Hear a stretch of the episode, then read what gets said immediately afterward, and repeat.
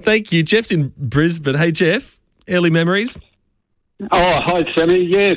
Um, I want to go right back to the beginning of Internet Explorer. You were talking to Alan Kohler about the coffee pot. Mm-hmm. The Microsoft um, used that picture of a coffee pot internally as a demonstration of how pathetic the internet was because they were trying to push MSN. And um, I'd written a book called uh, The Australian Internet Book, and Microsoft came to me and said, Do you want to do the Australian MSN book? And I said, No, no, I don't want to touch it. You know, nothing's going to compete with the internet.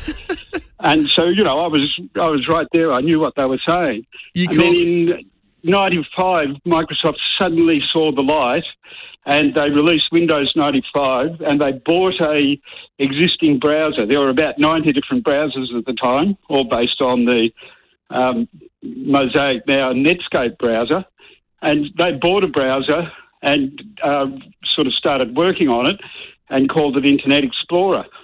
Well, and the guy that they bought it from used all of his money to buy Microsoft shares. He said, now that Microsoft's in the internet, they'll be unstoppable.